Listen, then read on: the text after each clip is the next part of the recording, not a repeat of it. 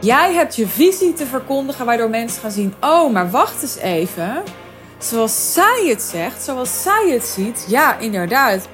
Dat kan ook. En dat zou dan zo voor me kunnen werken. En, en dat is zo gaaf aan je high-end positioneren. Dat je met jouw visie echt een norm verandert. Weet je, al die ondernemers die zich niet high-end positioneren, die zijn eigenlijk allemaal iets aan het verkopen wat heel toegankelijk is, maar daarmee ook niet paradigma verschuivend.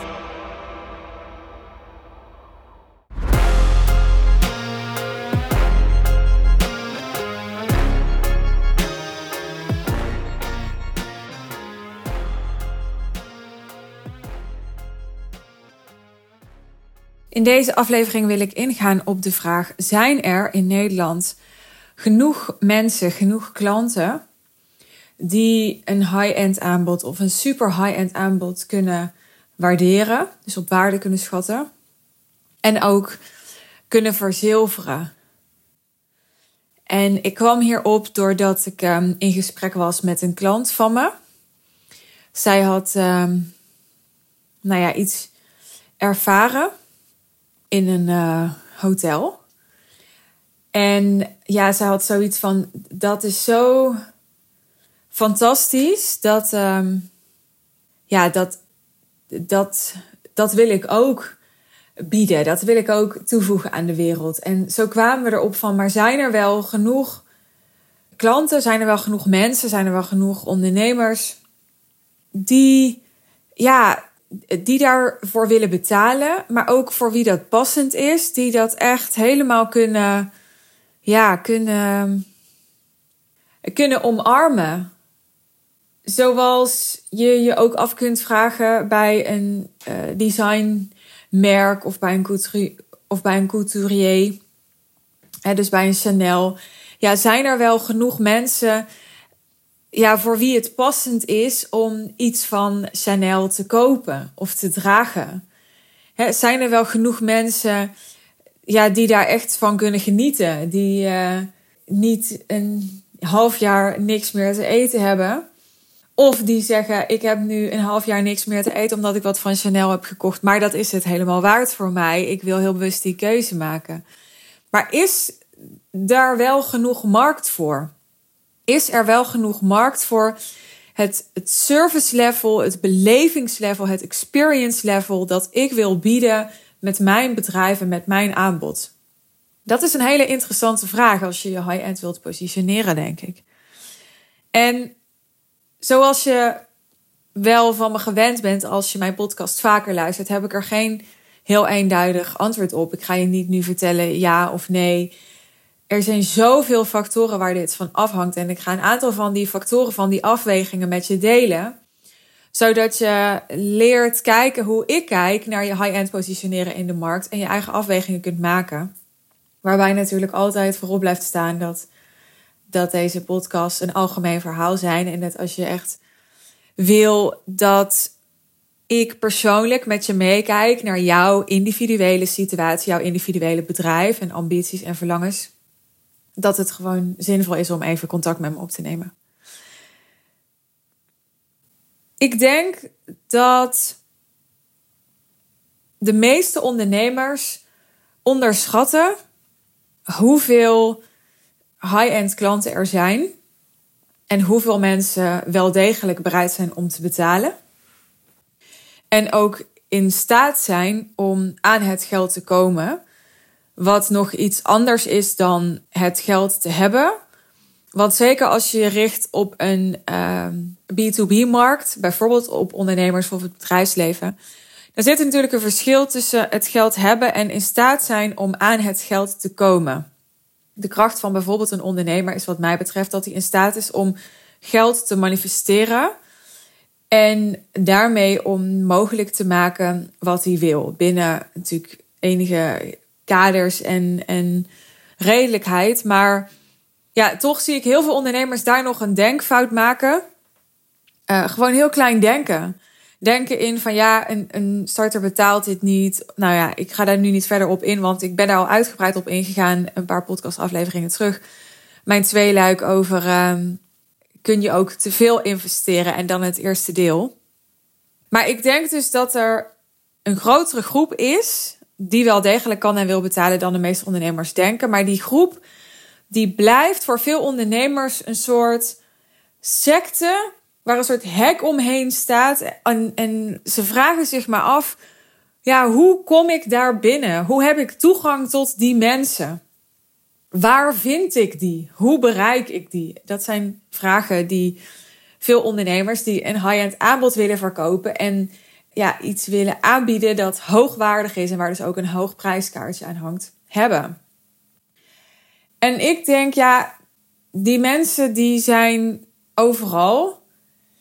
En uh, tegelijkertijd kun je er natuurlijk een strategie op loslaten om hen heel gericht aan te spreken en aan te trekken. Dat is ook waar ik mijn klanten bij help. Maar ja, iets wat ik geleerd heb, en ik zal je heel eerlijk zeggen, ik heb het gewoon aangenomen. En ik heb in de, de, de afgelopen vijf jaar dat ik me zo heb toegewijd aan het high-end business model, gewoon nooit een reden gehad om iets anders te geloven. Maar ik heb geen harde, ja, harde bron of zo voor je. Maar ik heb geleerd 10 tot 20 procent van de mensen die wil kiezen voor het beste. En die wil daarmee graag een high-end aanbod kopen. Die wil datgene wat het meest hoogwaardig is. Dat is de eerste klas reiziger in de trein.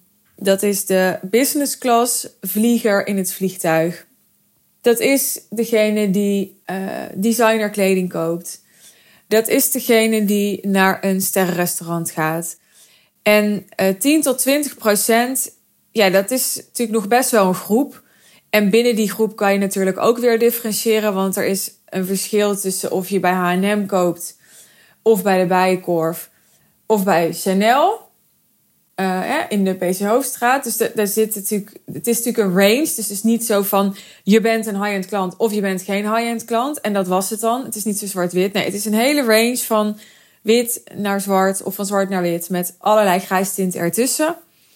Alleen je zou kunnen zeggen 10 tot 20 procent van de klanten die is echt actief op zoek naar wat de beste optie is. In plaats van wat de goedkoopste of de meest voordelige optie is.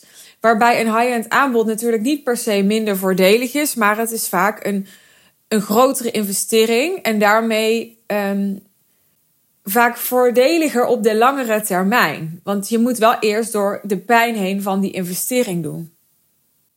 Maar weet dus dat er gewoon een categorie mensen is dat zo koopt, dat zo beslist en dat zo selecteert.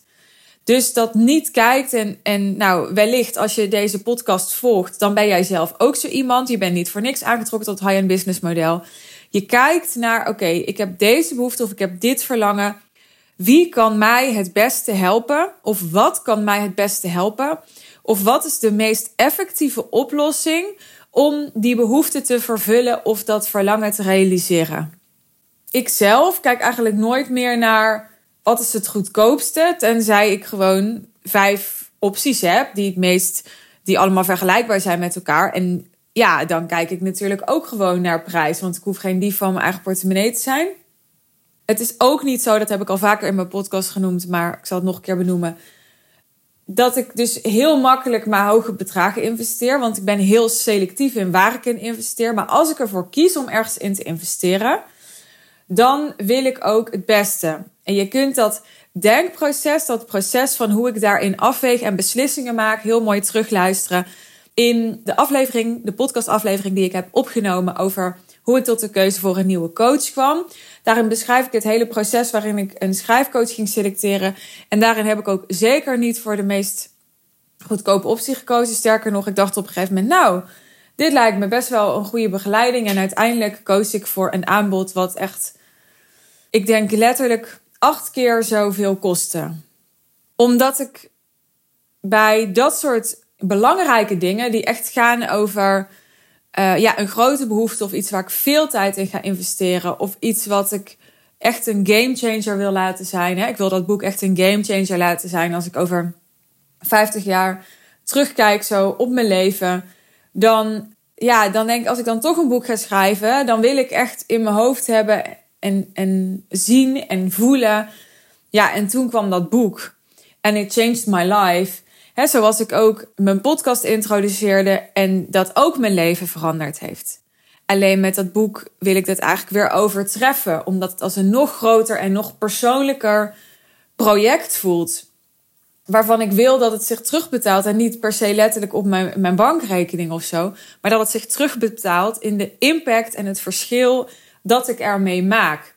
Of dat nou is voor de lezers die ik ermee bereik, voor mezelf, voor mijn naasten, voor maakt niet uit, maar ik wil dat het een verschil maakt, want ja, dan dan geeft het me voldoening. En dan, ja, dan, dan heb ik het gevoel dat ik echt zinvol elke dag dat ik ga schrijven ergens mijn bed voor uitkom. En dat vind ik een, een heel belangrijk gevoel. Ik ben dus zelf zo'n high-end klant die niet in alle gevallen ehm, zal kiezen voor het meest hoogwaardige, hooggeprijsde aanbod. Want het is niet Ehm, op alle vlakken in mijn leven even belangrijk om dat te doen. Maar op de meeste vlakken wel. Ik bestel elke week boodschappen bij Hofweb en daar kan je alleen maar biologisch kopen. En je moet er altijd verzendkosten betalen. Terwijl je bij andere uh, supermarktketens, online supermarkten tegenwoordig al geen verzendkosten meer hoeft te betalen. Maar ik wil dat doen omdat ik liever daar koop dan bij een Albert Heijn of bij een picknick omdat ik um, alles biologisch kan kopen. Omdat ik denk dat het beter is voor de boer.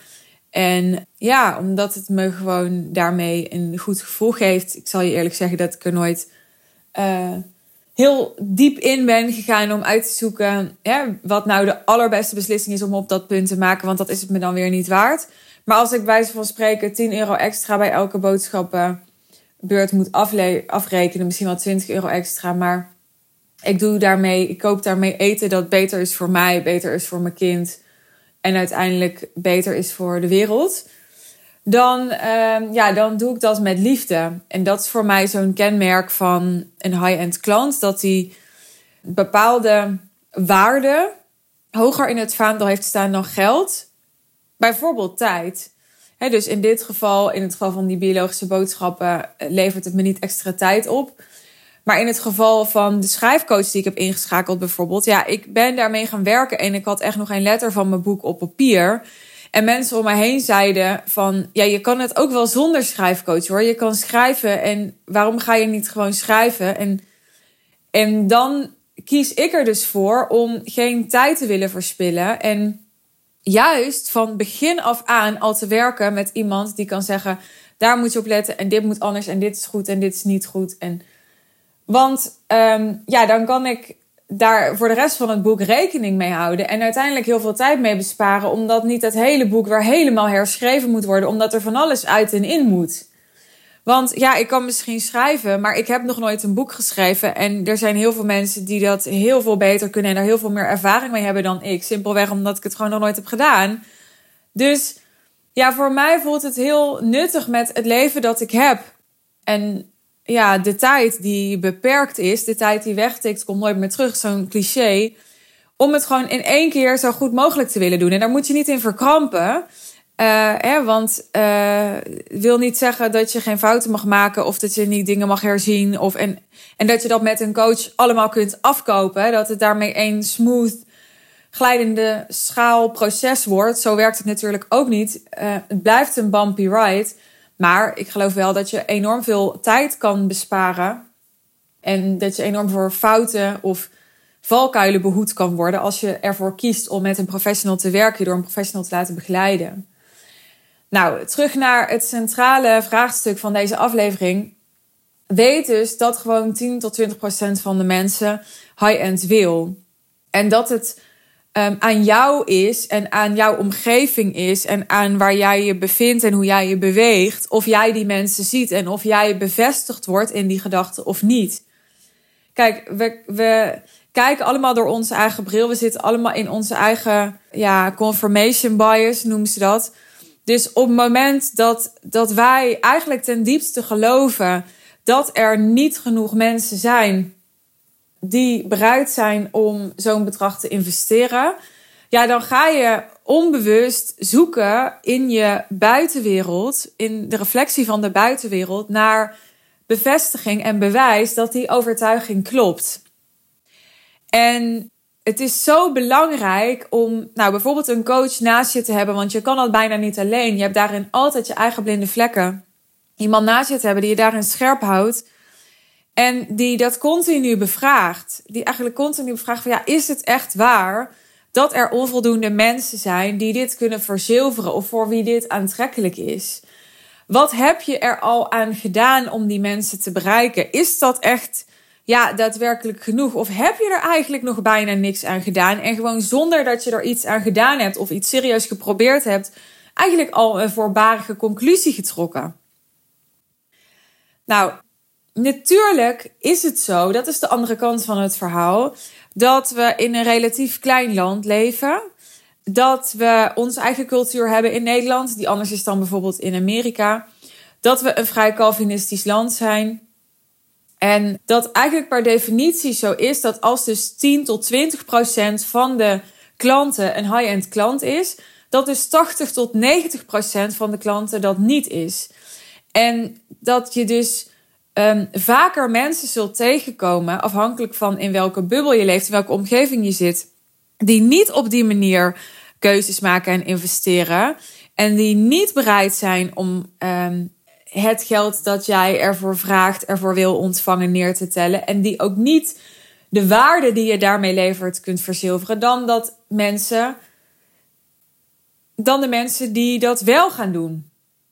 Dus ja, de groep van mensen die dat niet doet, is daadwerkelijk veel groter. En als je dus je daardoor laat leiden, dus onbewust je eigenlijk laat leiden door continu de bevestiging van die meerderheid, ja, dan ga je geloven dat die minderheid er niet meer is. Maar die minderheid, die is er ook.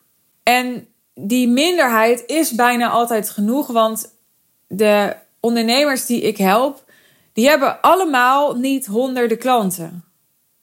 En dan hadden ze wel honderden klanten, dan konden ze die wellicht ook nog uit die minderheid halen, afhankelijk van hoe groot die minderheid is. Maar heel veel van mijn klanten die hadden of hebben uh, maar vijf of tien of twintig of misschien veertig klanten nodig. Maar voor de meeste was veertig al veel. Echt veel. En dat zijn er niet zoveel. Ik bedoel, we hebben, ja, hoeveel mensen we in Nederland? 17 miljoen of zo? Ik, uh, ik zeg misschien iets raars, ik weet het niet. Maar ja, 40 mensen op 17 miljoen is natuurlijk.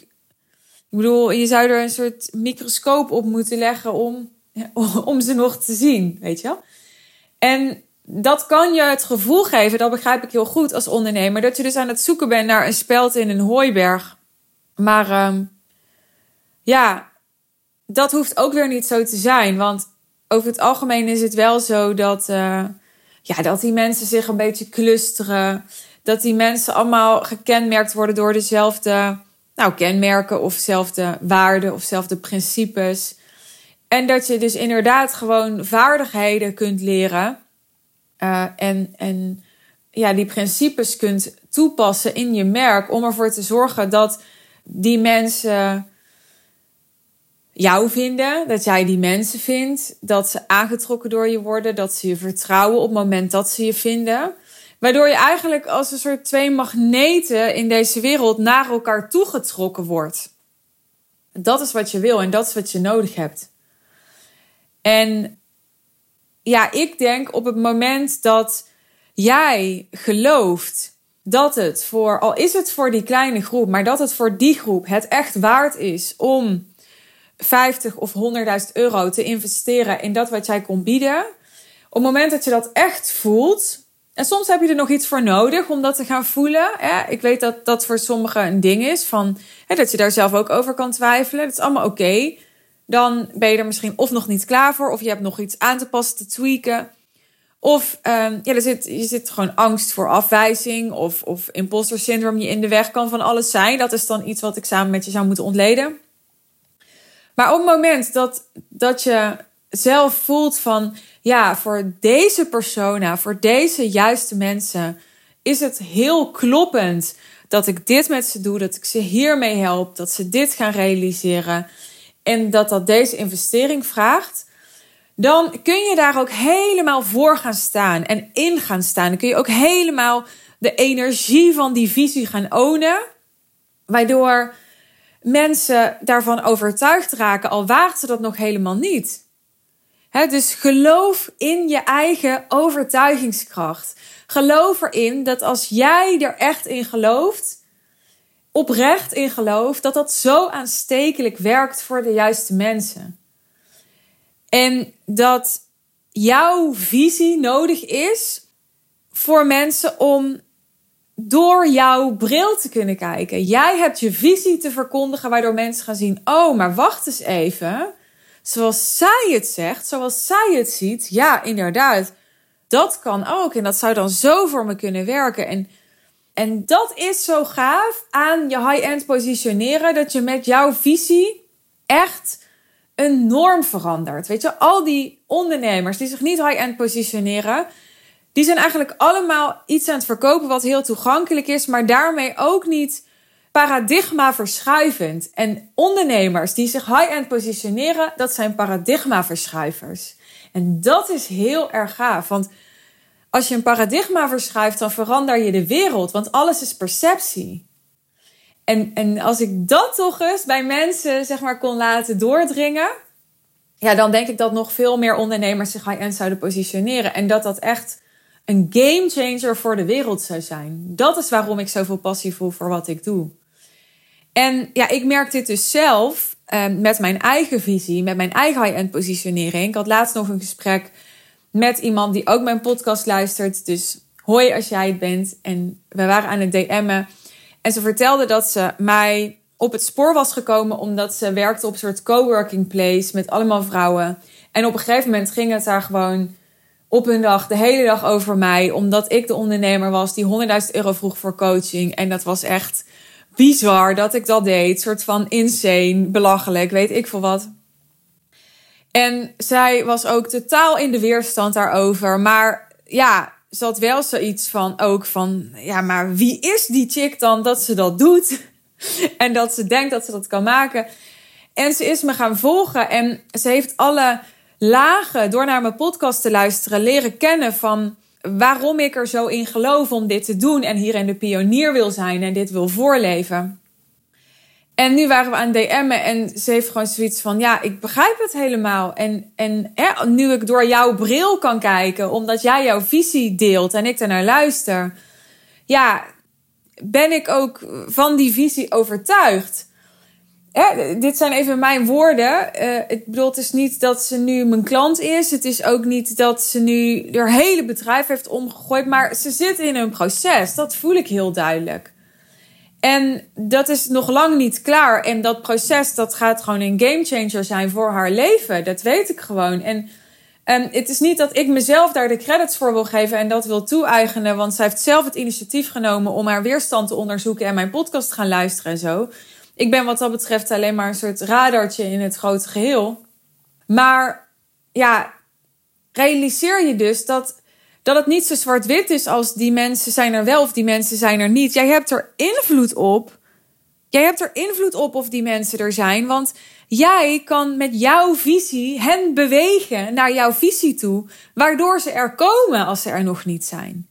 Jij kan laten zien, als je het zo bekijkt door mijn ogen, door mijn bril, dan is het voor jou ook aantrekkelijk om zo'n investering te doen. En als je daarvoor gaat staan, als je je daarover gaat uitspreken, of het nou op social media is, in je podcast, op tv, weet je wel, in podcast interviews, in de media, waar dan ook, dan, ehm, dan is het ook voor jou mogelijk om veel en veel meer geld te vragen en een veel hoger niveau klant te bereiken, waarvan je nu misschien nog denkt: hoe kom ik ooit hè, door, door die poort waar al die, weet ik veel, miljonairs of al die geheime high-end genootschappen zijn, om toegang tot hen te krijgen? Die, die poorten gaan opeens vanzelf open, is mijn ervaring.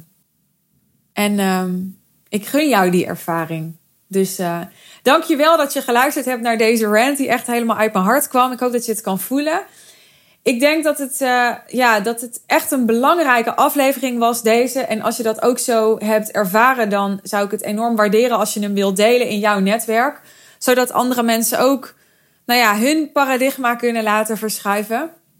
En uh, het is uiteindelijk aan iedereen individueel wat hij ermee doet en of dit wel of niet bij hem of haar resoneert. Maar laten we mensen de kans bieden om dit te horen. En om hier hun eigen conclusies en hun eigen visie uit te trekken. Dat, ehm, ja, dat is wat ik je zou willen vragen. Deel deze aflevering als je hem waardevol vindt voor jouw netwerk. Dankjewel alvast. Wil jij zelf op de hoogte blijven van nieuwe podcastafleveringen en ben je nog geen abonnee van mijn podcast? Klik op abonneren in iTunes of op volgen in Spotify. En uh, je kan me ook helpen en steunen als je mijn content waardeert door me 5 sterren te geven op iTunes of op Spotify. Dus dankjewel alvast daarvoor.